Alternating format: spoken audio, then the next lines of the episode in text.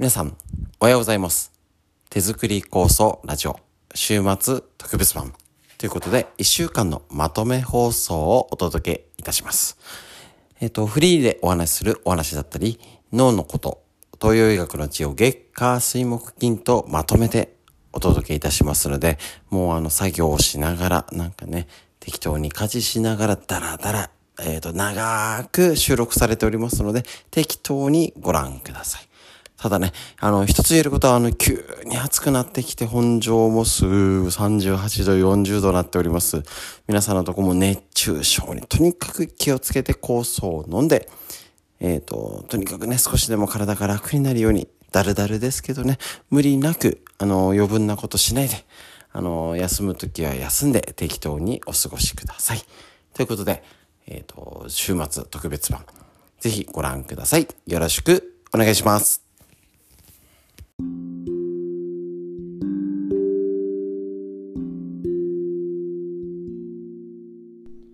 はい。ということで、こちらですね、あのー昨日ですね、地震が、えーっと、ありまして、石川県ですね、震度6ということだったので、一応引き続き警戒を気をつけましょうっていうことになっております。えーと、もうこういう機会があるたんびに何度も何度も耳にタコができるほど、確認しましょう。えっ、と、とにかく、えっ、と、このね、川村先生も健康を考える会で何度もお伝えしているその生活の基盤の、えっ、と、災害大国日本、地震大国日本にいるということ。なので、備蓄だったり、えっ、と、災害用ですね。えっ、と、手作り酵素も、あの、本当になん、あの、一番欲しい時が一番作れない時です。ましてやもう急にはいじゃあ今から仕込みましょうっていう風にねもう梅でこれでもう熟した梅になっちゃったらもうダメなんで仕込みたい時に仕込めない。不便なんですよね。この不便さが自然の恵み地球の、えー、と恵みと言われる手作り酵素の、えー、と抽出できる条件なんですよね。今いつでも手軽に何でもいつでもっていうのは本来の自然ではありません。ですね。それで便利になった部分このネットを使ってるねあれで あのあれですけどそれは便利なんですけれどもからあの地球上のことですね。これはねもう理屈じゃなくてもうそういう原理原則っていうのは外れないんですね。だから旬のものを食べる。生きているものを食べて私たち人間が生かされてるですね。植物が太陽の光合成をしてですね。あのーむしゃむしゃね。それをあのーどう肉食あ草食動物として食べた肉を食べてるんですよね。だからその太陽のエネルギーの塊を肉を通じて植物を通じて ATP 体を動かすエネルギー源になってるっていうのはもう絶対なのでこれでは植物からこのこれをどう備蓄できるかにかかってるということですね。なので手作り酵素海のせいですね。あのー災害時に海のせい遅れませんので被災被災地っていうかね避難所には。ぜひもう余分もう最近ねあのーまあ余裕があったらねって言ってますけどもいつも買ってる方は余分に買ってくださいと。でどうせ使うんだから使っていやもうローリングストックっていうのがもう当たり前に気をつけましょうっていうのはなってますよね。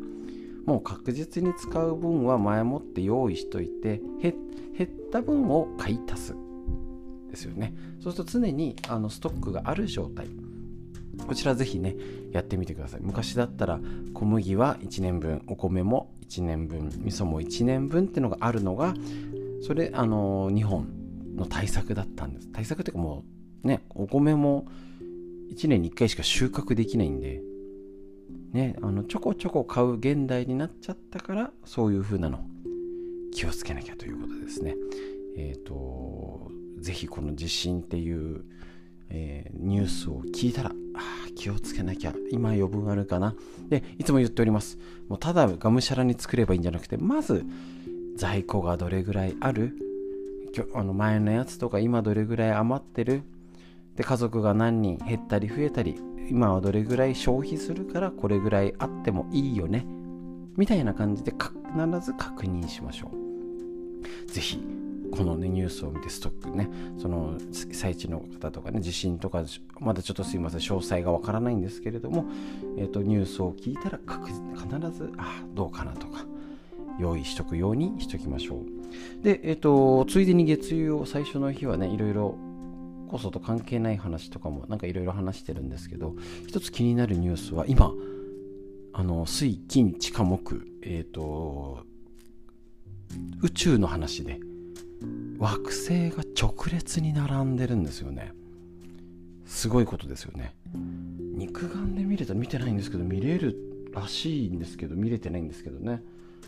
すごい天体ショーが行われております。なんだかねこれ不吉な予感っていう例があったりいいことの兆しだったりいろいろ扱われてるのでなんだかよくわかんないんですけどあのなんかすごいことが宇宙で起きてると。でその中の一つの地球でありその中の日本であり。ねなんか宇宙の話とかだとなんかね変ななんかあのー、怪しくなっちゃう風に捉えちゃう方もいるんですけどもう宇宙のねあの元素が私たちの体の中にもあるし宇宙のつながりで私たちあるということ間違いないですよね。それであの体の中が元素記号でできて、えーと、海に近い成分だったりっていうね海から生まれ地球で生まれっていうのは、まあ、あの自然科学というか理科の話としてああそういうつながりがあるんだなっていうのはとっても大事になりますしね。川村先生もそういう教えというかねだから理科勉強ね理科を勉強しろよとかねあのこれ大事だぞとかって科学あの元素記号のあの水えっ、ー、とえっ、ー、と水平リーベ僕の船のあの小難しいえっ、ー、とえーと、水素だなんだっていう表をでいろいろお話聞くんですけど、ね、もう分かんないですよね。でもそういうことのその理科のことで体ってできてる地球ってできてる、ね、その自然のことを解明するための学問が理科だったりね中で体の中で科学が使う科学的変化が起きてそれが交差反応ですよね。そういうのが起きてるんだっていうことを考えるとなんか聞くだけでよく分かんなくて眠くなっちゃう話を、えー、と朝からあれなんですけれどもまあ、そういう宇宙のことっていうのもニュースでああそういうのもあるんだふーんぐらいでね、えー、と情報として仕入れてみると面白いかもしれません。今ね帰ってのあの振り返りの昔の数学もあるんですよね。昔の大人が子供の時の勉強を振り返る問題集とか今理科のやつとかですごい分かりやすかったり、えー、と前あの子供の本で見たのがあのうちの下の子がウルトラマンが好きでウルトラマンのえっとダダとかそのあのあの怪人あの宇宙宇宙のことの紹介しつつ宇宙の、えーと、ことを理科の話をするっていう 面白い本をね買ってきてね子供とあの面白かったです。そういうねなんか分かりやすい子供向けでもいいし大人だけどすごい図解でカラーですごい昔と違って分かりやすいので是非興味がある方は書店で見てみてください。コロナであの空いた時間ぼーっとテレビ見てても終わる。一日。ちょっとでもねなんかあの賢い気分で勉強するっていうのは脳のトレーニングになりますので自分が好きなものだけで好きなこと興味あることだけでもいいのでちょっと新たな本だったり新たな情報を得る。やってみてください。フリーの話以上です。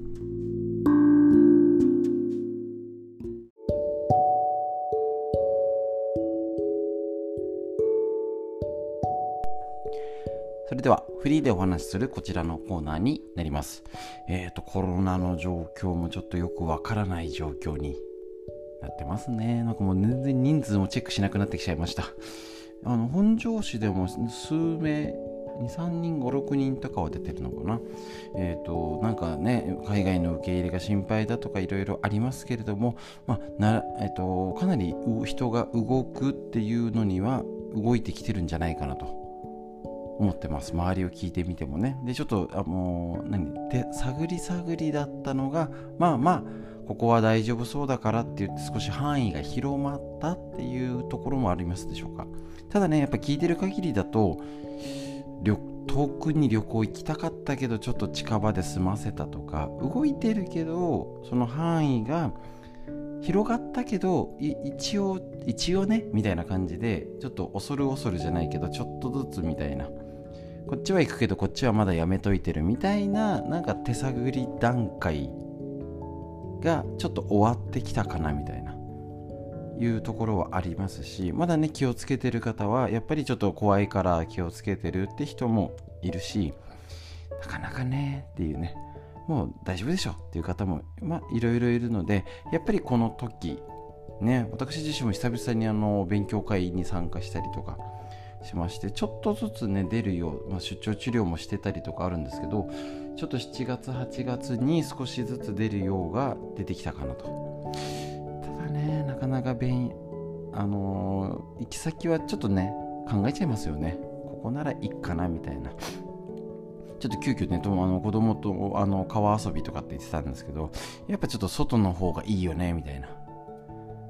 なんかね、そう、あれね、前の休みなんですけどね、ちょっと行ってきて、ちらっとだけね、遊んできたんですけども、なんかそういうところを選んじゃいますよね、どうしてもね。で、この、えっと、出る範囲が明らかに広がって、まあ、戻前よりは動いてるよなんて人はあんま聞いたことないかな。ね、あの前ほどは戻ってないけど、まあ、動くって人が増えてきているのでやっぱりこういう時ほど、えーと、感染症だったり他のもちろん、ね、そもそもコロナだけの心配じゃないですからね病気って。よく抑えときましょう。なんかもう生きていく上でコロナしかだけの心配になんか埋め尽くされちゃってる頭とテレビとなんですけど十分生活習慣病血圧コレステロール血糖値かえってコロナで運動不足食事がねみたいなどっちかもう飲み歩ってた人が出なくなったから健康になるパターンも聞いてますしかえって料理に時間をかけられるようになった。っていう方もいるしかえって手抜きみたいなあのー、なんかね、あのー、大変になっちゃってみたいな。あるんで結構ねその置かれてる環境で変わった環境でなってますけど皆さんのところはいかがでしょうか？ねあのー、全然だ旦那も息子もいなかったのにずっといるから逆に食事大変って人も いるし私だけだったら適当でお昼が済むのにみたいな。あれも作ってこれも作ってみたいな。もありますしだいぶそのリモートも変わってきたりして。けど週末は結構家にいるからみたいな。ねのがいるので結構ねもうちょっと本当はもうちょっとランチ友達と行きたいのにちょっとやっぱ絞ってとかってねいろいろ事情が各家庭での事情がありますのでね。ただそこでやっぱり食事を見直してその免疫力ですよね。どっちにしろいろいろ考えてもやっぱりあのー、コロナの影響で悪化しているっていうのはやっぱ言えそうなんかちょっと腰痛がっていうのが悪化するとか。時期で意外と出すアレルギー系のもひどくなったって人もいるんですけどかえってストレスがなくなってる人もそう本当環境によってですよね。だからどこどこが原因だったかによって改善してる例もあるので 何とも一概に悪くなったとは言えないんですけど運動不足になったり姿勢が悪くなってるは結構言えるかなと。思います。もうねあの飲み会が苦痛だったとか あのかえって残業が一切なくなったとかね、あのー、早く上がれるみたいなねいうすごい楽になったって方もいるしかえってあのーパートさんとかがいなくなって正社員であの回してるんでかえって残業が増えましたとか本当人によって違いますからね。ただ休みの日になるべく家にいるとかあの仕事帰りにどっか寄るとか出かけてとかっていうのが明らかに減った2年間を過ごしてやっぱりその運動不足と姿勢不良。ここはしっかりチェックしないとどんどん老け込む原因になります。でいつも言ってますけどそれを家族で話したり友達と話したりねしなきゃですし、えーと、健康診断の数値が悪化しているなんて言ったらそれあのちゃんと見なきゃですよね。数字を見て悪くなってたらやばいと。なるべくね客観的な数字で見れるものは見ましょう。まあえっ、ー、と最近言ってなかったか。体脂肪でちゃんと見てますでしょうか？体重。体重だけじゃダメですよね、えーと、BMI えっ、ー、と体重に身長割る身長みたいな。あの数字もそうだし体脂肪計ってありますか？家に。体脂肪率とかでちゃんと見なきゃですよね。そうなんですよ。客観的数字で見てあもうちょっとやばいなのか。ね太っちゃったけどそこそこなのかでも全然違いますからね。もともとの体重からプラス2キロなのか。ね細い人がプラス2キロなのか。意味合いが違いますのでその客観的数字を見てああ運動しなきゃだとか。思いますよね。だからちょっとねまたこれ暑くなってくるからね嫌になっちゃうじゃないですか。動くのね。なのでやれることやるとか教えるストレッチもそうですけど5分筋トレでもやれるのをやっとくっていう。し真夏になる前にはやっぱ多少汗かくとか。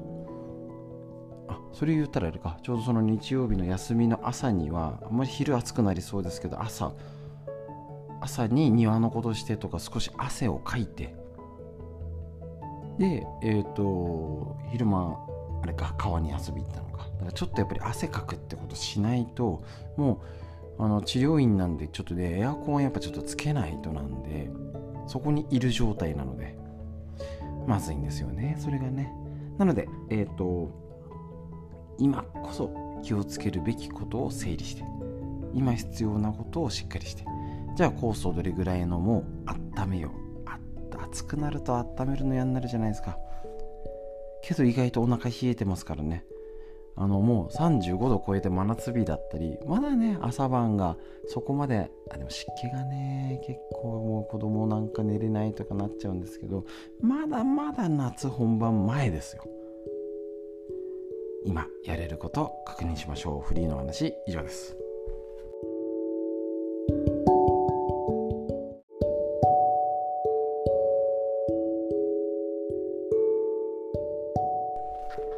ということでですね、えっ、と、お昼のでもやっぱ熱中症対策ということでテレビで気をつけてねなんて言ってました。ですね。あの結構屋内でも熱中症になるんですよ。気をつけましょう。外出ないから大丈夫じゃなくて、日差しが強いから大丈夫じゃないんです。ですね。で、えっと、こちら、熱中症の応急処置の流れということで、ちょっとこちらね、医者が教える熱中症対策。ポイントだけ。熱中症を疑う症状がある時に応急処置。危ない場合ですね。呼びかけに答えるかをまず聞く。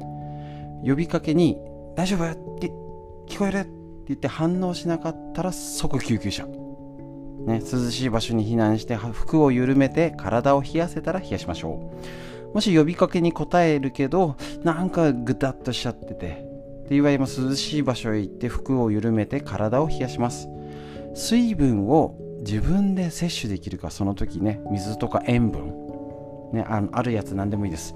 口に入れてみてもうそれがちょっとね飲めないだったり飲んでも回復しなかったら医療機関に行きましょう。であの水分とってはなんかちょっと落ち着いたかなさっきよりはみたいな感じになったら安静をして十分休息取り状況を通じて、えっと、良くなるんだったらあの大丈夫だしですね。そういうこのポイントだけでも知っておきましょう。これ毎日言おうかな今ね。熱中症の基礎の基礎知識。あすいません。もうね別のこと言おうと思ったんですけどこの話をしちゃいましょう。ねこうやって、えーと、応急処置の熱中症 もうあのアドリブで中身を決めてないっていうのがねバレちゃいますけどすいません。ややっぱこれよみたいな。熱中症の見極め方と応急処置っていうようなこの本ですね。まずはねあの最初の初期症状としたら手足がしびれる。めまい立ちくらみがある。筋肉のこむら返り足がつるとか気分が悪いぼーっとするっていう時あります。本当にあの急に外に出て炎天下で作業とかしたり帽子かぶってちゃんと水分補給してもこれぐらいはなります本当に。気をつけましょう。で頭がガンガン頭痛吐き気吐く体がだるい意識が怪しいかもとかってなったらこれねもうね重症度2これでもう救急車を呼びましょうですからね。本当はこの意識さっき言ったよりも意識がない状態の前ここでね対処できできれば一番いいです。ですね。これ結構熱中症ね。あの暑熱順化ということでお伝えしてますけどこのね夏本番前の方が気をつけなきゃなんですよね。で特に高齢者は圧倒的に熱中症にかかりやすいですね。熱中症で死亡する人の8割は65歳以上が占めている。中でも室内での熱中症死亡者数は圧倒的に高齢者が多いんですよ。なんですよね。結構あの30度ぐらいって言ったらあれですかね。エアコンつけないでまだ大丈夫とか。ねあの寝るときはつけるけど消しちゃうとか。なんでしょう。なんかあの暑い時間帯だけつけるとかね。なんか昔の感覚ありますよね。もう今それダメです。そもそも室外機があったりうちなんかこの治療院はもともと田んぼでした。昔はちゃんと夜温度下がったんですよ。なんならこの時期ぐらいは夜涼しいぐらい。開けっぱなしだと気をつけなきゃだよね。っていうのが夜の感覚で熱帯夜って言われる夏の間の数日間は蒸し暑くて眠れないっていうようなのがちょっと前までだったんですよ。10年20年ぐらい？ここ最近は屋内にいて熱中症になっちゃうんですね。もうね多分ね風が違うと思います。涼しい風来ないしみたいな。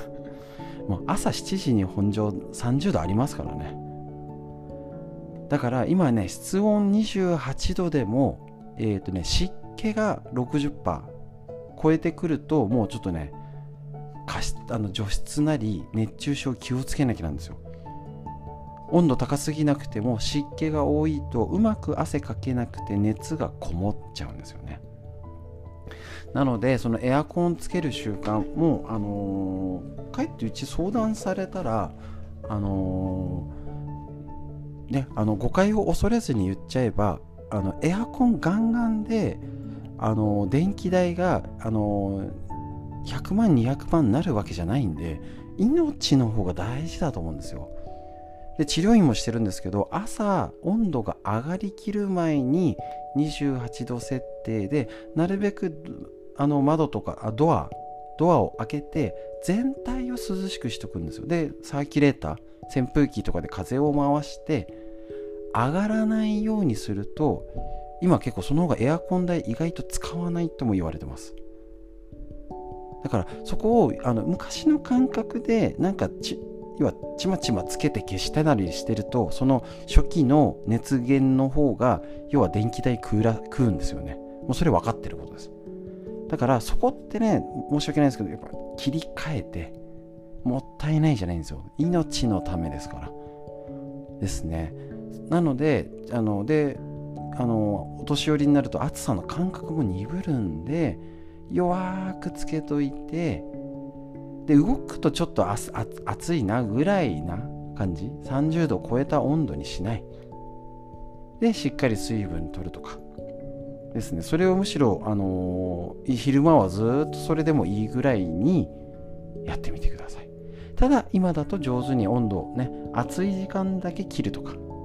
真夏になったらもうつけっぱなしでいいいいと思います。もう本当に極端に言うと。それぐらい、えーと昔で言うとエアコンの性能も違うし是非ねその辺は使い分け賢くやってください。昔はこうだったにしがみついてたらもう時代遅れもちょっとねまずいしそのそれが別にいいんですよ。その何を選ぶかは本人次第なのでダメじゃないんですけど命に関わるってなったらちょっとね話は別ですのでぜひぜひその辺は正しく情報を仕入れて正しくチャンネル修正して正しい対処やっていきましょう。えっ、ー、と、急遽中身を熱中症のお話、ちょっとこれ話しましょうかね、少しね。フリの話、以上です。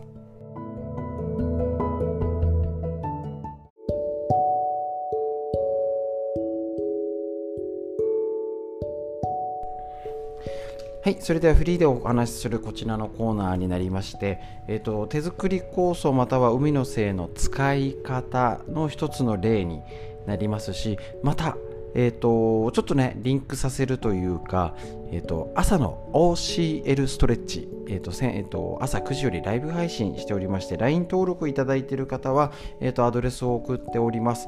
ちょっとねなかなかあそういう動画が見れないよって方、えー、とぜひ今度お友、あの、息子さん娘さんとか来た時とかね今ドコモショップのお兄さんお姉さん優しく教えてくれますので、あの、聞いてみたりとかえーと、ぜひしてみてください。で、えーと、こちらですね、あのー、今、えっ、ー、と、今日アップされる予定のですね、昨日やったやつ、肝臓と腎臓のっていうことでストレッチ紹介しました。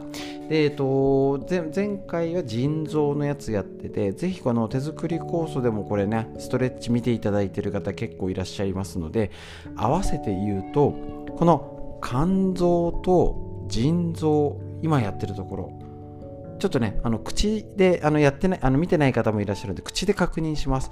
腎臓の腎臓マッサージということで、お腹のところを縦に前後に揺らして、脇、背中ということで、えーと、握り拳、手を使ってゴシゴシこするよっていうやつ。すみません、すごいざっくり言ってます。で、あと肝臓をさすさすして揺らして、ポンピングっていうんで、ポンポンポンって言ってやってね。で、はい、上下に揺らしてっていう体操をやってます。詳しくはそちらを見てください。で、そこに海の精塗るといいんですよ。酵素とか。お腹ですね。で特に肝臓のやつはもしできたら、えーと立ってやるのがしんどいっていうのだったらね、えっと、肝臓は寝ながらでも OK です。腎臓は背中があるので、ちょっと寝ながらだとやりづらいかなということですね。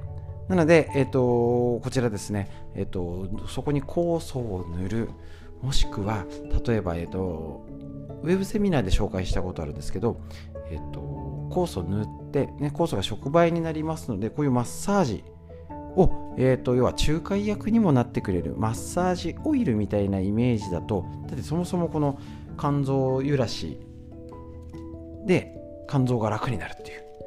ねえーと、このマッサージを紹介してるわけですから、ね、この肝臓ですねあのー、肝臓の状態で特に代謝を上げるって言ったら肝臓だいぶ関わってるんですよね結構知られてない代謝を上げようっていう時にうまく上がらない、痩せづらいとかっていうと、肝臓がっていうことはあるかもしれない。そういう時に、えーと、ただのマッサージするんじゃなくて、酵素を入れてあげて、もっといいのはここにお湯枕。温めてあげましょう。もしくは、えーと、そこまであまあ、できたらちゃんとやった方がこれあの病気とか療養中の方薬飲んだり、えーと、点滴手術だったりね抗がん剤、えーと抗生物質ですねステロイドとか使ってる方は特にこういうので肝臓を少しでもマッサージして和らげた方がいいんですねそうするとこの肝臓マッサージに酵素を持ってる人は酵素を掛け算してあげる素晴らしい。でこれをえっ、ー、とお湯枕で温めてちょっと横になろうでもいいしあの普段だったら、えーと、お風呂入る前に今寒くないんでね。冬は気をつけてね。寒くないんでお腹マス肝臓マッサージ胃のマッサージしておなお腹と脇と背中をゴシゴシ腎臓マッサージして塗ったまんまお風呂に浸かる。で腰湯みたいにとにかくお腹を温める。どうでしょう？どうでしょうっていう。こういうことで掛け算していくとさらにいいんです。これちょっとね、すいません、朝のストレッチでは言いたいけど言えないっていうね、いきなり酵素海のせいっていうとね、あの知らない人は何だってなりますしね、言っちゃだダメ、まあそのうちちょっともう言ってっちゃうんですけど、こうやって、あのー、ただなんとなくやってることにいいこと、他のいいことに酵素と温度を足すことで早送り。ざっくり言うと早送りですよね。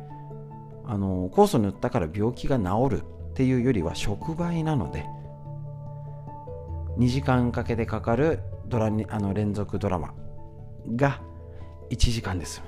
30分で済むっていうとすっきり体って健康になります。いい例は子供。あんなに走り回ってうちの子なんかもそんな体勢で寝てるのって言っても首寝違いません。全然次の日大丈夫。だけどどうでしょう年を取って重ねていくとあれ次の日がとか。要は寝てる間に処理しきれないんですよ。6時間ドラマになっちゃうんですよ。8時間ドラマみたいな。いつまでかかるんだみたいな。ねあそういう映画昔ありましたよねなんかね。あのー、日本のドラマじゃなくて、あのー、アメリカのウォーキングデッドみたいな、あの、24みたいなね、あの何何シーズンやってんじゃいみたいな感じにずーっとやってると寝てる間に処理ができなくてまた次のが来るから処理終わらないね。っていうことが年とともに起きちゃってないでしょうか。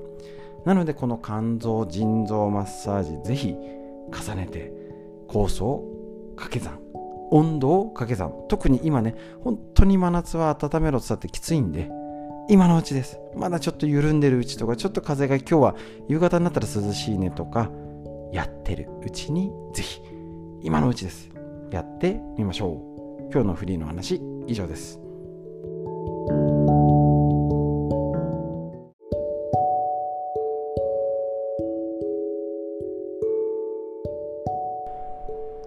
それでは最初にフリーでお話しするこちらのコーナーになります。えっ、ー、と、熱中症気をつけてくださいね。昨日はまだ緩んだ感じですけど、本庄市の予報がもう737度、8度。恐ろしいです。どえりゃーことになっております。はい。えっ、ー、と、ずで来週がずっと36度。もう35度超えた超真夏日。早い。今からこんなんで。7月になってない今からこんなんで。8月、恐ろしい。2ヶ月間ありますのでね、恐ろしいになっておりますので、よろしく気をつけなきゃですね。水こまめな水分補給を取っていきましょうで結構ね急激に汗でねミネラルとかあの栄養持ってかれちゃいますのでやっぱりしっかり食事を3食とる。中にはあれですよ。あの1日に1食とか2食とか減らしてますっていう方。もちろんある程度の、えっと、カロリー制限まあだからその塩梅を緩めないとってことなんですよね。なんかどうしてもあのずっと同じっていうイメージないですか？ね、あのうちね農家で野菜育ててますので、まあ、自分家でね食べる分だけですけど例えばあそろそろ取れ始めたあの一部ね氷を乗り越えたナスナスちゃんとかねキュウリちゃんたちが育ってますけれども例えば特にナス。今まだ最初だとそんなにまだ成り立て若々しいという時とああ夏本番だねっていう時とうまく剪定してやるとね9月10月上手にすると1本の木で500個とかなるっつったっけな。もう捨てるほどなってるんですけど あのなりすぎたら困るみたいな。ね贅沢な悩みなんですけれども秋ナス明らかに違うんですよ。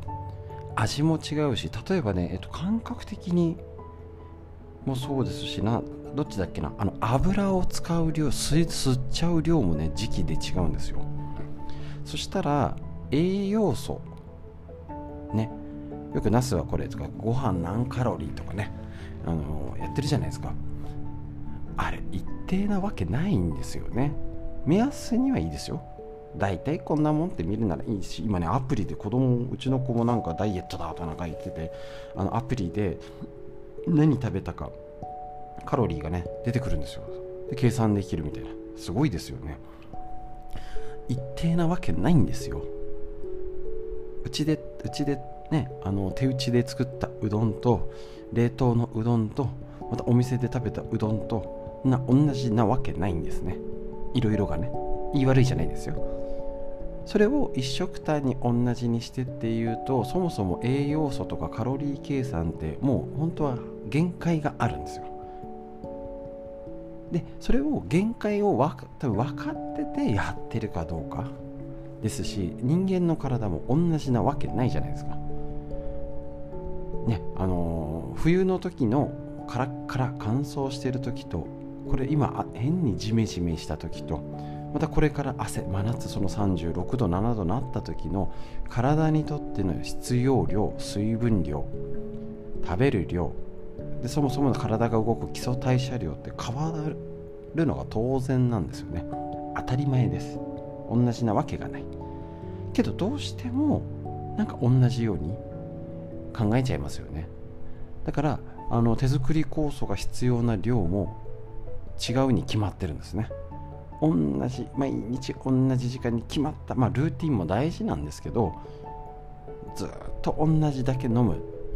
っていうと結構ねあんなんかっていう人もいるんですよ。でむしろなんかいい加減に今欲しいからいっぱい飲んでて今日ちょっとでいいやとかっていう適当ですっていう方の方がなんかね楽しく過ごしてるんですよ。これねやっぱりねやっぱ欲しい。どれぐらいね飲んだらいいですかっていうのもあるんですけど自分がどれぐらい必要なのかそれこそあの1日パソコンの前で座ったっきりの必要な栄養素としっかり汗かいてねしっかり動いて汗かいてっていう人にねカンカン照り暑い外で仕事してるなんて人と同じなわけがないんですね。だからその熱中症にならないために健康のためにね、今だったらコロナにかからないとか免疫力つけたいな今これからがんとか生活習慣病血圧コレステロール心配ですね。でちゃんと働けるかな？うつとか自律神経ボケないためにいろいろやりますよね。基準が人によって違うっていうことをもう当然のようにうんえだってそういうもんじゃないの？っていうふうになるように頭で思っててください。じゃないと例えばもういやいやきっちりなんか16時間ダイエットで食べる食べ寝てオートファジーでなんたらしないと体にが良くないっていう、まあ、の本で見たんですっていうのを今これで、あのー、汗かいて塩分が外に出て、あのー、いっぱい水分も取って同じなわけないんですよね。だから適当にあちょっと変わってきたからあ朝あのー、何？食べ過ぎは良くないんですよ。食べ過ぎは良くないんだけど上手には今は朝昼晩食べとこうとか。ですね。今例えばあの例えば女性の生理とか更年期とかで言ったらしっかりタンパク質取らなきゃダメだったり。するのにダイエットだとかって食べないと。あとあのうちの娘にも言ってるんですよね。食べないダイエットは絶対ダメだよっつってね。でそれ分かったみたいで最初ね無理しすぎてて。カロリーはちゃんと取りなさいと。であの食べる時間帯とか食べるものあとちゃんと運動するってことすればあの大丈夫なんだからって言ってるんですけどどうしてもねなんかこれ食べちゃ食べ過ぎちゃったらみたいなイメージがありますけどね。普通にしましょう。でその時この暑くなった時こんな急に暑くなって同じように食べたりとか飲んだりじゃなくていい加減になんか飲みたいなっていう時にたくさん飲んだり手作り酵素ですね。飲む量を変えたり水分もですよね。冷たいものなるべく取らないように。気をつけて生活してみてください。フリーのお話以上です。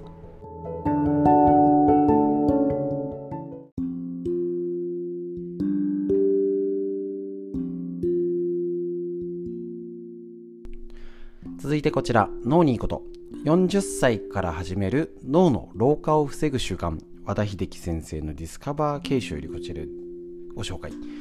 ね、40歳からだともう、あのー、だいぶ昔だよって方も含めて脳がここから萎縮して衰えていくっていうことを知ることで働き盛り40代50代は気をつけましょう。で、え、ー、ともうだいぶ年を取っちゃってって私には関係ないわじゃないんです。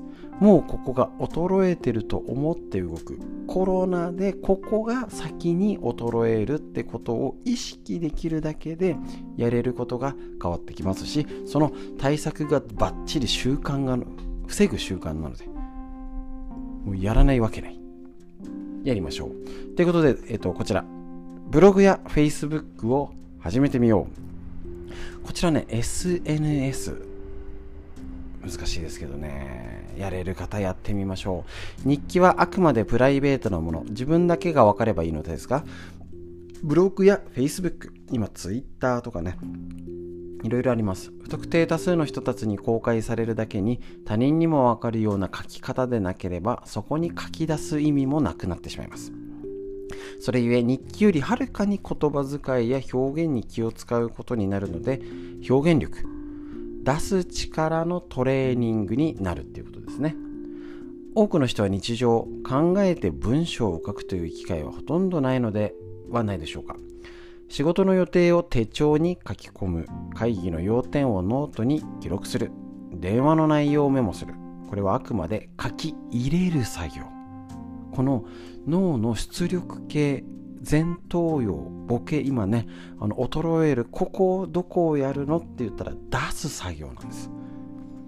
でこのねあのー、そういうさっき言ったこのね記録するメモするじゃなくて外に出すが大事なんですね。資料や、えーとね、文章や企画書など書くことはあってもこれらはどちらかというと定型パターンに従って資料や文献から必要事項を書き入れる作業に近い。違うんですね。脳の中のあちらこちらに散らばった情報や知識や記憶を引っ張り出してきてさらにそれらを他人にも理解できるように書き出す。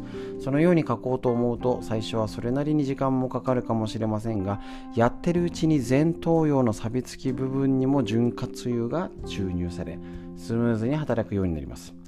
そうなるとおのずとスラスラ思い出せる書き出せるということなんですね。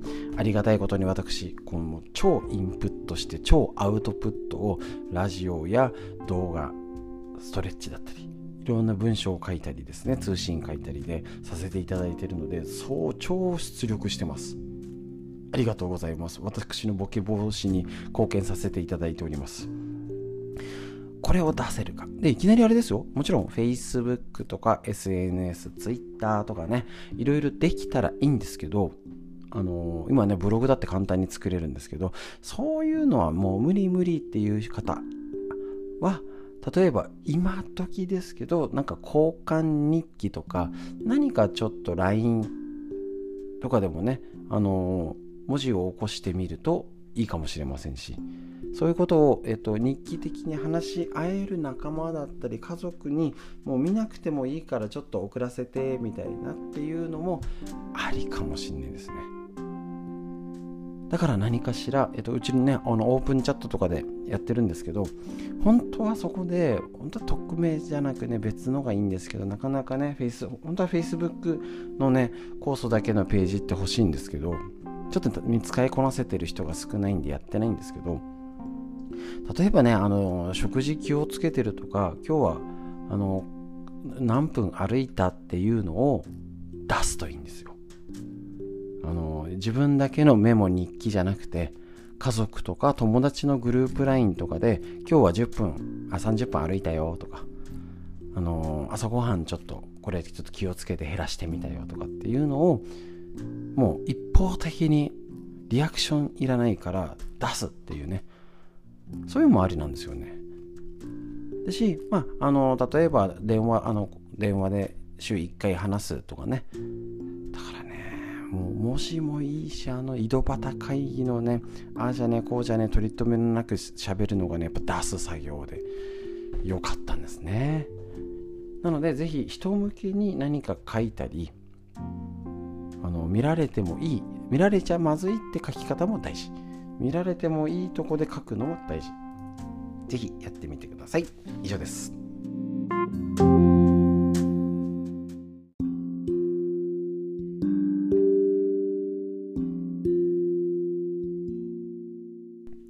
続いて脳にいいこと。参考本。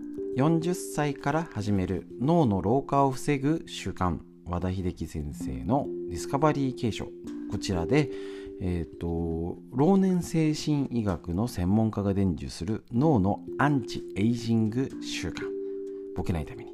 これですね、えーと、40歳50歳働き盛りもう気をつけましょう。間違いないですね。でもうね6070になってもうそんな40からの遅いよじゃなくてコロナでこういうところが明らかにもっと悪影響になってんじゃないっていうふうなことを付け足してみるとこれからもね元気でいるために家族に迷惑かけないためにすべきことが見えてきます。今日のページ。新しい人と知り合う。前えっ、ー、と昨日ですねブログとかそういうのやるといいよ外に書いて表現するといいよとやりました。書き出した内容に対して共感を持った人それが有益な情報として役立った人時には反論する。見知らぬ人からさまざまなリアクションが来ることもあります。そのようなブログやフェイスブックに書き出さなければ知ることもなかった人たちのつながりができネットワークが生まれるのです。そこからまたあなた自身がこれまで得ることのなかった新たな情報や知識を得たりさまざまな人たちの思考から刺激を受けることになります。そしてこのネットワーク新しいネットワークにより新たな気づきを得たり未知の世界を知ることにもなったり奥深く眠ってた才能や可能性が呼び覚まされることもあります。えっと、こちら OCL ストレッチのやつでちょっと手作り構想の方がねなかなかできてないんですけどねオープンチャットっていう匿名で LINE で交換できたりまあそもそも朝のねライブ配信で LINE でねえっとコメントできたりあれって新しいですよねで明らかになんか酵素やってそうだなこの人ってのが分かったり言っちゃってたりとかね。別に言ってもいいんですけどね。ダメじゃないんですけどね。そういうのだったりああ結構こんなにみんな調子悪いんだとかあやっぱりこの天気のこの時台風とかなんかで私だけじゃなかったんだとかそういう新たなつながりは間違いなくできてますよね。参加できている方おめでとうございます。大丈夫です。もちろん俯瞰してただ人のね聞いてるだけパターンの人も何人も聞いておりますのでね。あ見てたのねみたいなね。何も、ね、一言も言わないじゃんみたいなね。方だって名前が全然わかんないんで誰だかわかんないんですけど、えーと、実は見てますって言ってちょっとそれを要は人の覗き見してる感覚っていいんですよね。いいっていうかねあのー、人んち覗き見しちゃダメですけど要は会話に混ざらないで聞いてるっていうのは興味をそそられるんですよねもともと。じゃないですか。なんか結構あのあの喫茶店とかで人のが喋ってる会話がすごい気になって入ってきちゃうみたいなね。方もいると思うんですけどそういう見方も情報としたら一つありなんですよね。あの忍び込んでこっそり聞いて盗み聞きはダメですよ。だけどちょっとそういう人のを見てあっ私だけじゃなかったんだとかいやそうは思わないなとか。うーんなんかちょっとこの人変かもっていうか 変わってるなみたいな。だったりああこんなに辛い思いしてるんだ大変なんだっていうのを見る。しかもそれをちょっと俯瞰してみる。とまた違うんですよね。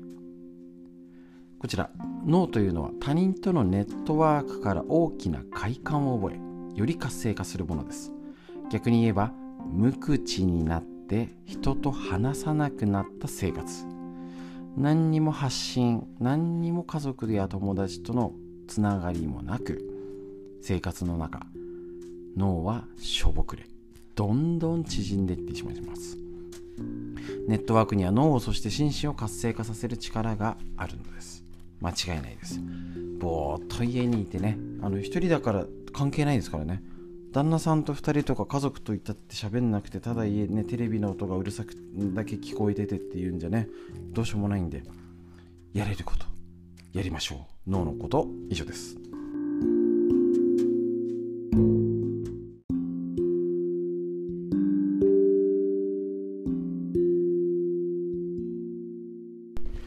続いて脳を元気にするこちらのコーナー。40歳から始める。脳の老化を防ぐ習慣。和田秀樹先生のディスカバー形式より。こちらよりお届けいたします。えっ、ー、とですね、脳のこと40代、50代、働き盛り、もう脳の老化が始まっております。残念。なので、こちらの本で防ぐ習慣一緒に同世代勉強しましょう。また、60代、70代もちょっと上、えっ、ー、と、だいぶ脳もくたびれてきております。現実でございます。この、どこがくたびれてるの？みんな、ね、壊れきっちゃってもう使い物にならないわけじゃないんですよね。この脳の中でもどこからくたびれてくるのか？ってのが分かるとコロナで真っ先にこの辺もっとダメになるよねがよくわかるということでその対策ね、あの家族に迷惑かけたくないとかね自分のことは自分でしたいって言いつつなかなか実践ってできないのでこちら習慣つけておきましょう。今日のページはですねこちら思い出すきっかけとなるものを身近に置こう。日記やブログなど日常の小さな出来事でもあえて思い出そうとすることで思い出す。大事ですね。出力系の鍛錬。なるんですねこの出力系外に出すっていう練習が脳の一番最初にくたびれる前頭葉を刺激してくれます何かのきっかけで次々と記憶、思い出が蘇ってくる場合ってありますよね。写真見たりとか、ああ、これあそこ、あの時に旅行行ったやつとかね。普段からそんな思い出の連鎖のきっかおいい言葉思い出の連鎖のきっかけになってくれるものを身近に置いておくとこれもまた出力系の鍛錬にはうってつけのツールになります。例えば地図。地図帳をめくっていると青春時代に旅したあの山々や港町かつて家族で旅行した観光地のことそしてそこでのさまざまな思い出が走馬灯のように巡ります。いいですねこのね旅行。行くってね思い出す。昔のアルバム写真見るとかねパンフレットとか今ならインターネットとかでねその景色動画で見れますのでいいかもしれないです。辞書や単語帳などでもいいかもしれません。言葉の記憶の確認になるということはもちろんですが懐かしの英単語帳ターゲット1800とかありましたね。そのターゲターゲットじゃない単語帳を使って必死に受験勉強をしていた頃の何気ない出来事などにわかに思い出されてくるものです。父親世代だとあの百貨店？あの今だとウィキペディア、えっ、ー、と何でしたっけ？大辞典大辞典なんかそういう大きな百科事典。1冊ででかいやつとか。なんだっけな？父親がのなんか 10, 10冊20冊のすごい分厚いなんかの百貨店系のね本。古本屋とかでそういうのも見てみるのもいいかもしれないですね。また図鑑やカタログ。子供の頃に夢中になった昆虫図鑑。ああいいですね。今めっちゃカラフルで見やすい。若い頃にはまたハマったオートバイのカタログ。好きだった昆虫やオートバイのことだけでなくそれらに熱中していた頃の自分自身の思い出までがふと蘇ってきます。いいですね。そしてその頃の熱い思いに再び浸ることが脳に心地いい興奮を呼び起こします。このことがまた脳の活性化を促進し一石二鳥の相乗効果が期待できるというわけです。カタログいいな。いいですね昔。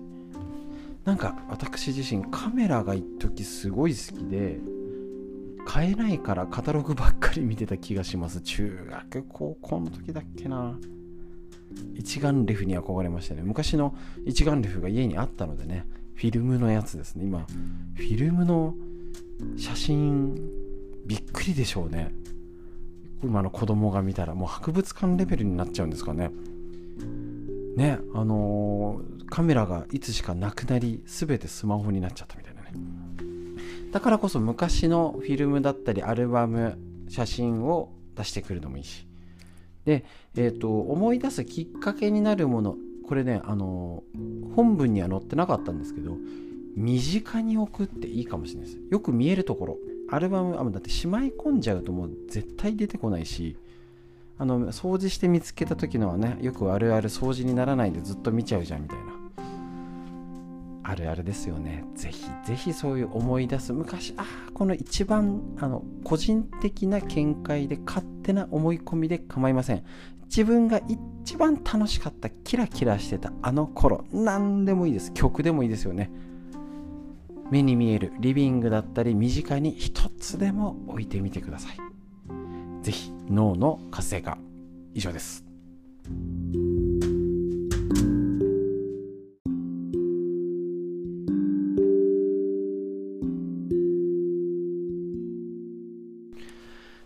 ちら続いて脳にいいこと。40歳から始める。脳の老化を防ぐ習慣ということで和田秀樹さんですね。先生のディスカバー系書ということでこちら、えーと、お届けしております。はいえーと、どんどんね40代50代働き盛りのうつだったり自律神経の問題になっております、えーと元気に子育てお仕事家事頑張るために今から始めましょう。と,、えーと、もうだいぶくたびれてきている方々にもですね、えーと、どこから実際私の脳ってくたびれてるの、ね、急に明日歩けなくなっちゃうとか記憶がなくなるってほどじゃないですよね。もう90歳100歳なら別ですよ。けど今もう衰えてるだろうだったりコロナで余計ここダメなんじゃないっていうポイントさえ知っとくと違います。それがこの本で紹介している脳の前頭葉。感情ですね。特になんかやる気がせっかくこうに動けるとか友達が誘い誘ってくれるようになったけどやる気が出ない。なんか声かけても元気がないなっていう方身近にいないでしょうか。自分は大丈夫でしょうか。ぜひ確認してねこの脳を元気にしていきましょう。こちらえっと、どうお金を使うかを考える。これお金を使う、お金を出すって出力系なんですね。この出すっていう作業が脳の前頭葉を活性化します。日本人は貯蓄好きな民族と言われます。お金を貯めるのは入力。使うのは出力ですが知識や情報も溜め込むだけ溜め込んで使わない出さないでいれば何の役にも立たないように。お金も貯めるだけではなく使う出すためにあるのです。ですね。もう今だいぶお金のリテラシーっていうかマネーリテラシーっていうんですかね言われてましてもうただ貯金するだけが一番ダメって言われてますよね。特にこの今あの日本経済本当にまずい方向に向かっている時に使わないと入ってこないんですよね。だからあの家族のため子供のため孫のため日本の将来のためだったらあの溜め込んだ分悪いことしてると思わないともう貯金してねあのいい時代はもうとっくに過ぎてますのでありえませんので使いましょう。知識や情報がありながらそれを上手に使えるのは表現力が不足しているかオリジナリティがないからですがお金も同じ。お金の使い方には人それぞれの表現力やオリジナリティが如実に現れてきます。また同じお金を使うなら浪費や無駄遣いではなくお金を使うことに存分に楽しみそれによって幸せな気分になれるのがベスト。間違いないですね。最高です。だとすると何にどのぐらいのお金を使うのかお金の使い方は結構真剣かつ奥の深いテーマです。どうお金を使うか。このこれを考える時前頭葉の出番です。ね、自分だけで使うのもあり誰と使ってどうやったら楽しめるかな。今あるお金がどう有効活用されるのかな？あのね墓場には持ってけませんし。もう何でもねあの相続だのもうまた来年変わるんでしたっけ？もう取っといてたって無駄ですから。どう使うかです。で使い方も今ねあの相続税の関係でお孫ちゃんのに使ったりとか、ね、今を楽しむとか今大変なところにお金をどう使うか。ね、溜め込んだ分損する。こう新しく頭を切り替えましょう。大人の贅沢ではケチは現金ですがそうは言ってもお財布事情もあります。その中で何にどのぐらい使い結果予算内に収まり自分が満足する使い方この計画ですよね。そう無尽蔵に使ってもしょうがないですし。ここは取っといてここはこっちに使ってこれはちょっと旅行に使おうよとか。あこの人とこういう時間過ごしたいなとかあ楽しくこれ見に行きたいなっていう風などうしたらまた楽しむこのお金が楽しい時間人の付き合いにつながるか。想像力や企画力計画力が問われます。極めてクリエイティブ脳の活性化するためです。ぜひねえっ、ー、とあの息子さん娘さんの世代を代表して言わせていただきます。余分に取っといてもしょうがありませんので本当に大変になるだけですので楽しいお金の使い方。そうすることでお金が巡り巡ってみんなが潤うことになります。ぜひ肝に銘じてただ貯金だけ増えしてってもしょうがないです。もうそういう時代になりました。ぜひみんなで楽しい時間を過ごしましょう。脳にいいこと以上です。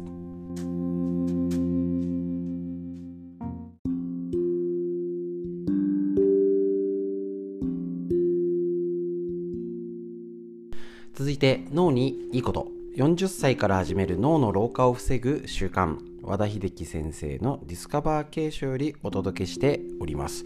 前回がえっと過激なえっとねえっと息子娘の立場から言わせていただきましたけれども本音でございますのでね、えーと、みんな誰もが思ってることだと思いますので気をつけていきましょうね。はい、今回は、えーと、言葉と行動をセットするってこと、こういうことで、えーと、前頭葉ですね。40歳からっていうと若い人、もちろん働き盛りの人に気をつけてねっていうものもありますし、えー、と皆さんもね60、70でもうくたびれちゃってる方、ね、あの別にいきなり脳が全部壊れてるわけじゃなくてもうくたびれてるところ。コロナによって余計くたびれちゃうところっていう視点だとこういう最初ねくたくたいきなり明日から歩けないとか急にもう誰の顔も思い出せないわけじゃないじゃないですか。徐々に老化していく。このもうすでに老化しているところを意識するだけでこれからの5年10年が変わります。やるかやらないか。一緒にやっていきましょう。その言葉と行動をセットにする。やると言ってしまえば実行せざるを得ないんです。仕事ならやると言ったことやるべきことをきちんと実行するのは当たり前。できなければ信用を失いますから誰しも必死になってやり遂げようとします。しかしプライベートの仲間内や家庭内だと後回しになっちゃいますよね。で余計男性の方がこういうね仕事だとちゃんとやるくせに家だとまあすぐ忘れてあれやっといてねっつってねあのよく言われます。はいあの仕事ねあのそのうちやればいいみたいなねあのこれ買っといてとかねこれ直しといてねとかねえっ、ー、と後回しにしちゃうんですね。どんなに素晴らしいアイデアや考えを言葉に出力しても実践が伴わなければ何のための出力なのでしょうか。ここでだからね余計なこと言わないのに限る。って考えを口にしない方はまずいです。そういうのね。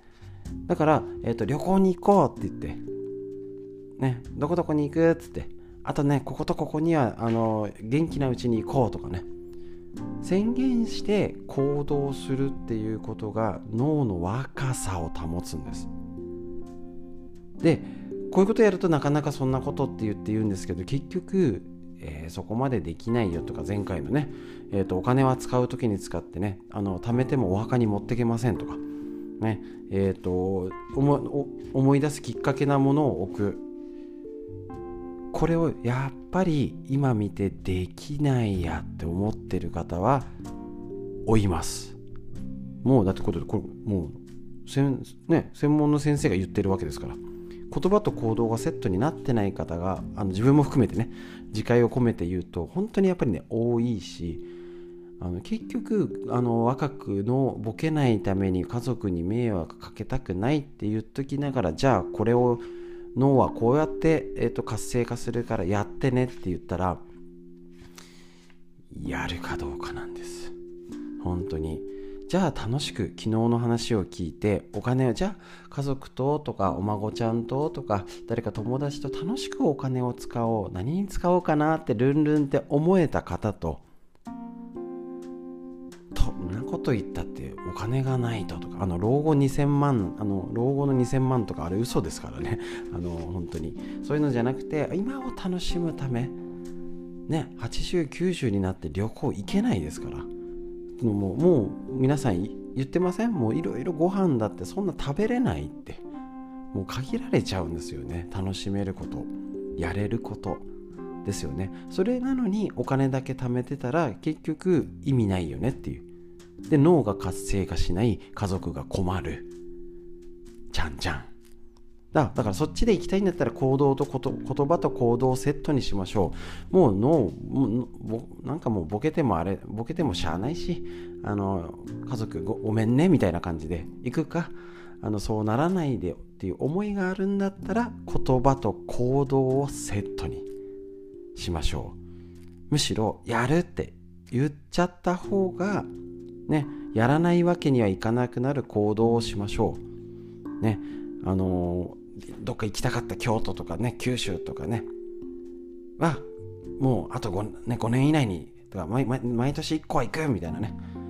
えっ、ー、とね、えー、そういうふうな宣言をしちゃう。ぜひやってみてください。そしたら脳は老化しない。こちらのね脳のプロが言っております。ぜひやるかやらないか自分で決めて言葉と行動をセットにしましょう。以上です。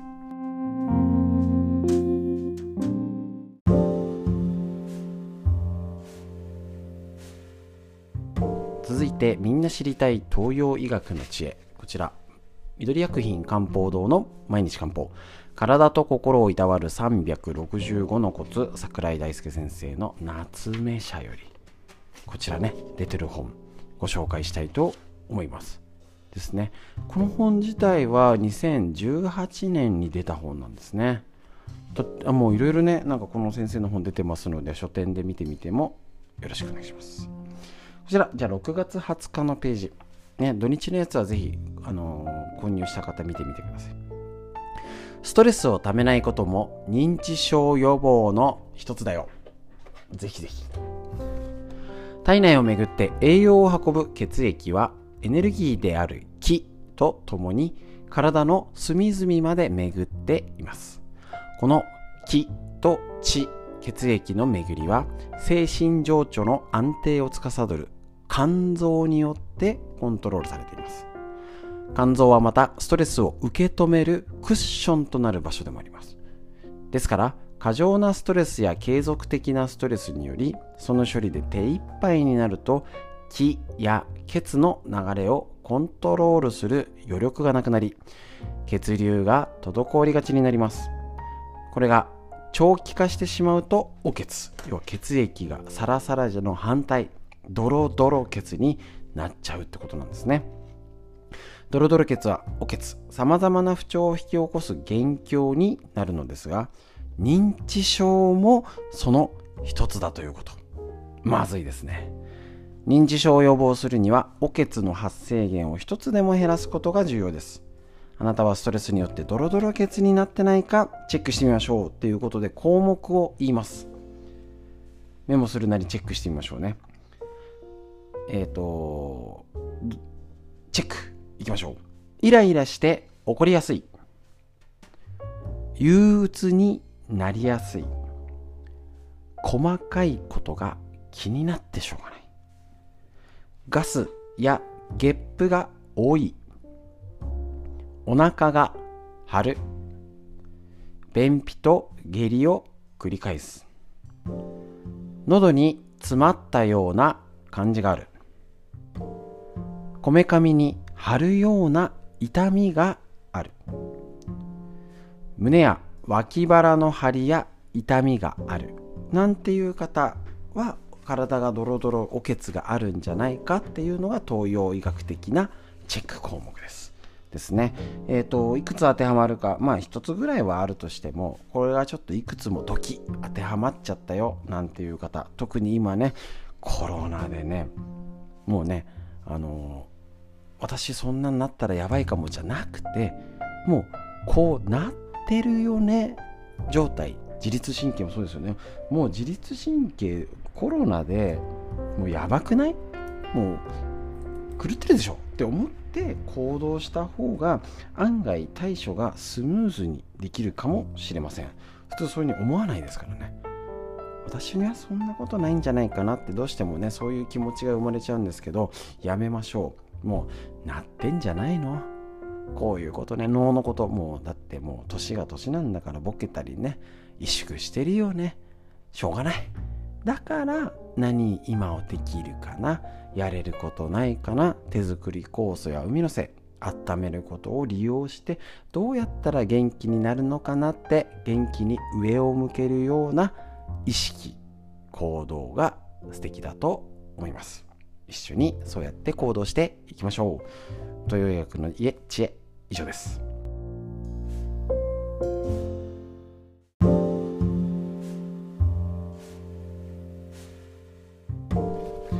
続いて東洋医学の知恵みんな知りたいですね。こちら参考本緑薬品漢方堂の毎日漢方。体と心をいたわる365のコツ。桜井大輔先生の夏目社よりね日めくりカレンダーのごとく紹介しております。今日のページは6月14日。梅雨の重だるさは水を吸ったスポンジと同じ。ねこれちょっと確認しましょう。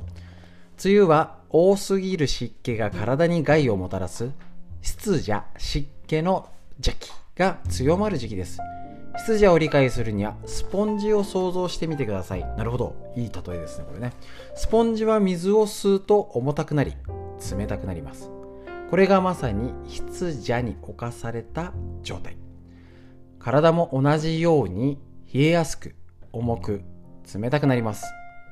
普段から体内の水分代謝が悪く、むくみやすい人は湿邪の影響で悪化する可能性があるので注意が必要。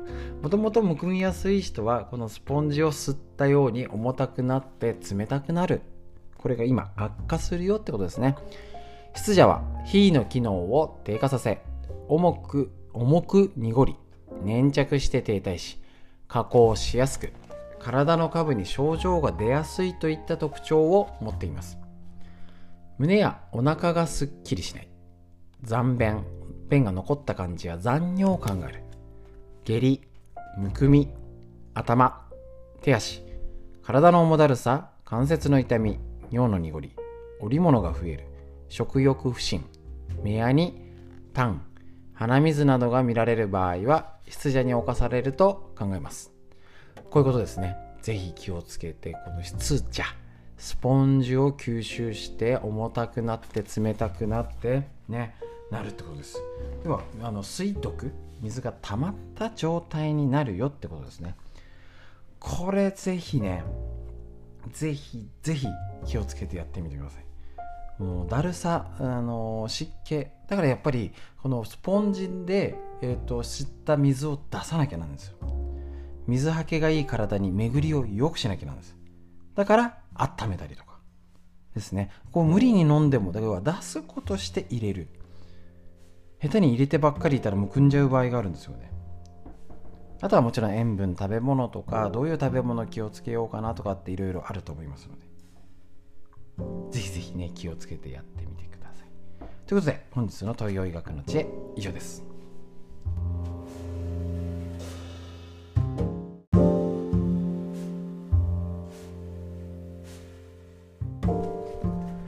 続いてみんな知りたい東洋医学の知恵。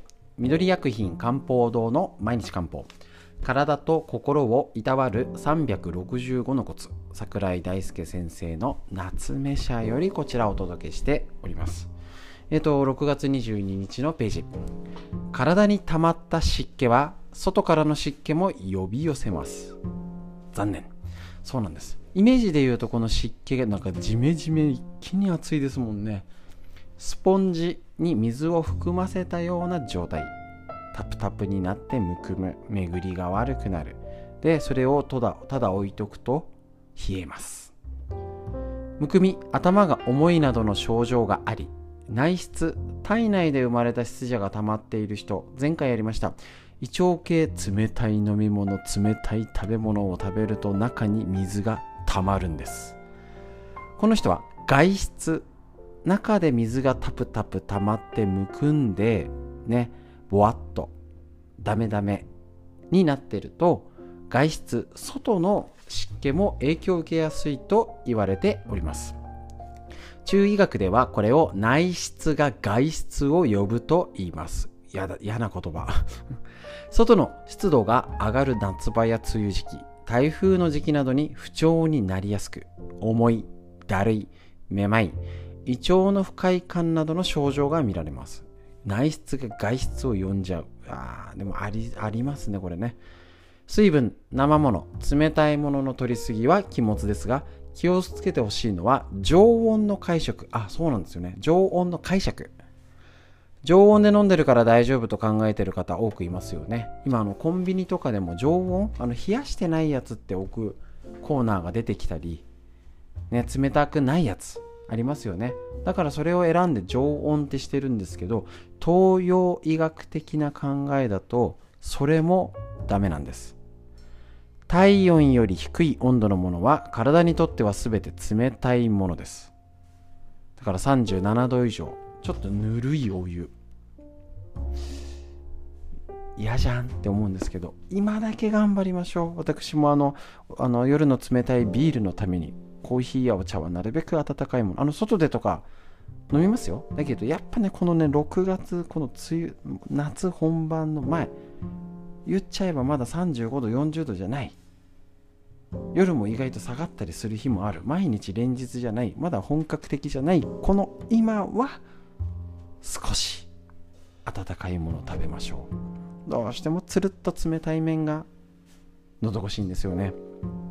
なんかねビール飲むと誰か誰か飲ん誰も飲まない。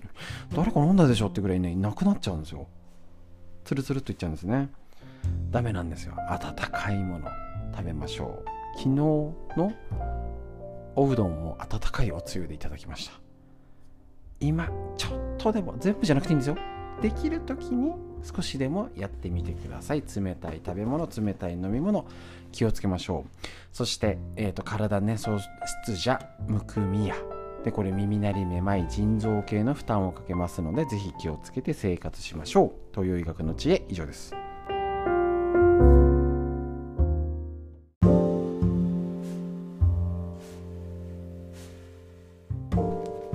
続いてこちら東洋医学の知恵。緑薬品漢方堂の毎日漢方。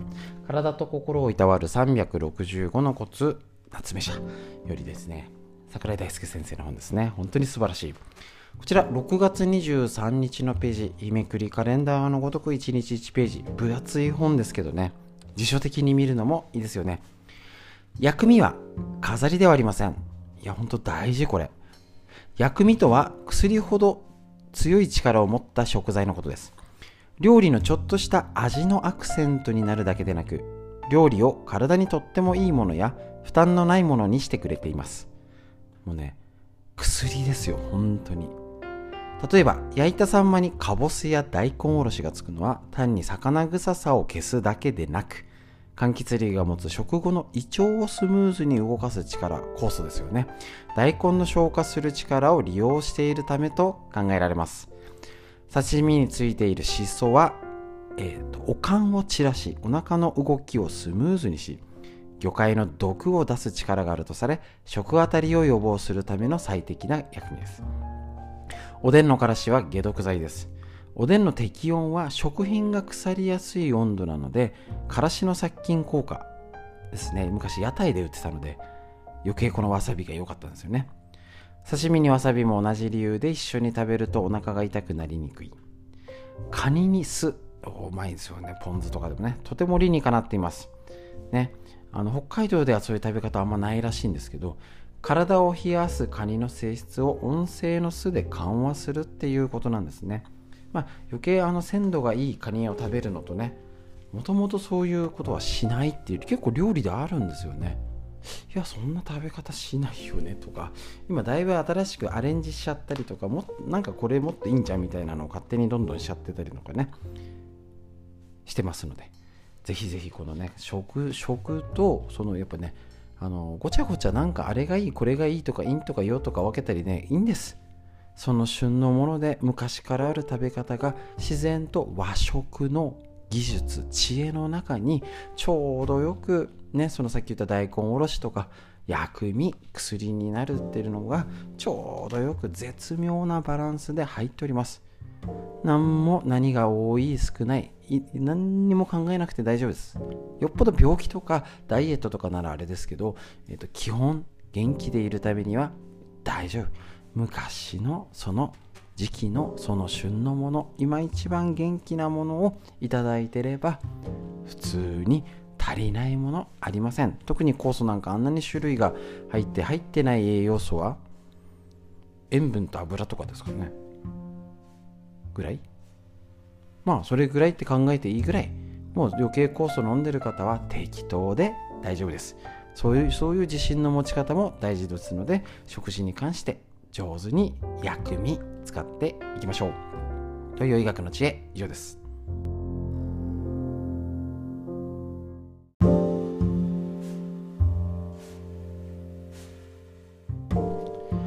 はいこちらみんな知りたい東洋医学の知恵緑薬品漢方堂の毎日漢方。体と心をいたわる365のコツ桜井大輔先生の夏目社より出てるこちらの本から一つ一つ紹介しております。本当に勉強になりますよね前回の薬味とかね。あれですけどねやっぱりこういうこと先人の知恵っていうにはねやっぱねなんか隠されてますしこれもうだいぶ1年は過ぎてますよね。聞いててあの感じましたでしょうか？やっぱり食事なんですよね。でどういう状態か体を全体で見るってこと？肩が凝ったから肩じゃないんです。胃がおかしいから胃じゃない。ね。なんで頭痛と胃が関係あるの？とか思わないじゃないですか。でも東洋医学って多分統計学というかこういう頭痛な人があの調べてったらなんか舌もおかしいなってところが見つかってなんかそっちやった方がかえって頭すっきりしたなっていうような知恵だと思いますのでぜひ参考に。下ベロの両側が赤い下赤い人はリラックス。下の両側の赤い人 P97 これ飛ぶのがもったいないなこれ本当に。続けてほしい。えー、どこだ ?97。はい、下を見るときの下全体のチェック。これを、えっ、ー、と、両側が赤い人。どれだ？そうです。はい、3番目。ベロの両側が赤いのは、ストレス状態を表すっていうチェックですね。他に下の色のが淡いとか赤い、両側だけ赤い、暗い紫、白くなっちゃってるっていうこのベロのチェック。特に東洋医学漢方とか処方してもらうのにベロを見て脈を見て顔色体型を見てっていうところで処方してもらいましょう。なんかだるくてむくんで調子が悪い漢方をくださいって言ってああその症状にはこれですってところでは買わないようにしましょう。おすすめしません。もうすでにあの合うの知ってたらいいんですけどそういうところではダメです。ですね。でえっ、ー、となんだっけ？なんだっけ？はい、下の両側が赤い人、そうそうそう、がストレスがかかって、気の巡りが悪くなってるってことなんですね。イライラが抑えきれてなくなって、胸焼け、口の中が苦いといった症状も見られる人がベロの横が赤くなるってことなんですよ。ねこれをお医者さんに言ったらんなことあるかいって突っ込まれそうですけど結構ベロって体の中内臓ですよね表しております。こうした人は香りのいいお茶やアロマでリラックスをお風呂で半身浴するのもおすすめです。辛いものは避け刺激ですね。酸っぱいものを取りましょう。結構酢の物ねなんか食べたい時ありますもんね。だからストレスもう他のね何かリラックスねもうストレスを浴びた2年以上。ストレスが出せない2年以上です。ね、あの私はそんなことないわじゃなくて自分はそうなってると思ってチェックしてみましょう。ベロを見せ合ってやってみてください。東洋医学の知恵。以上です。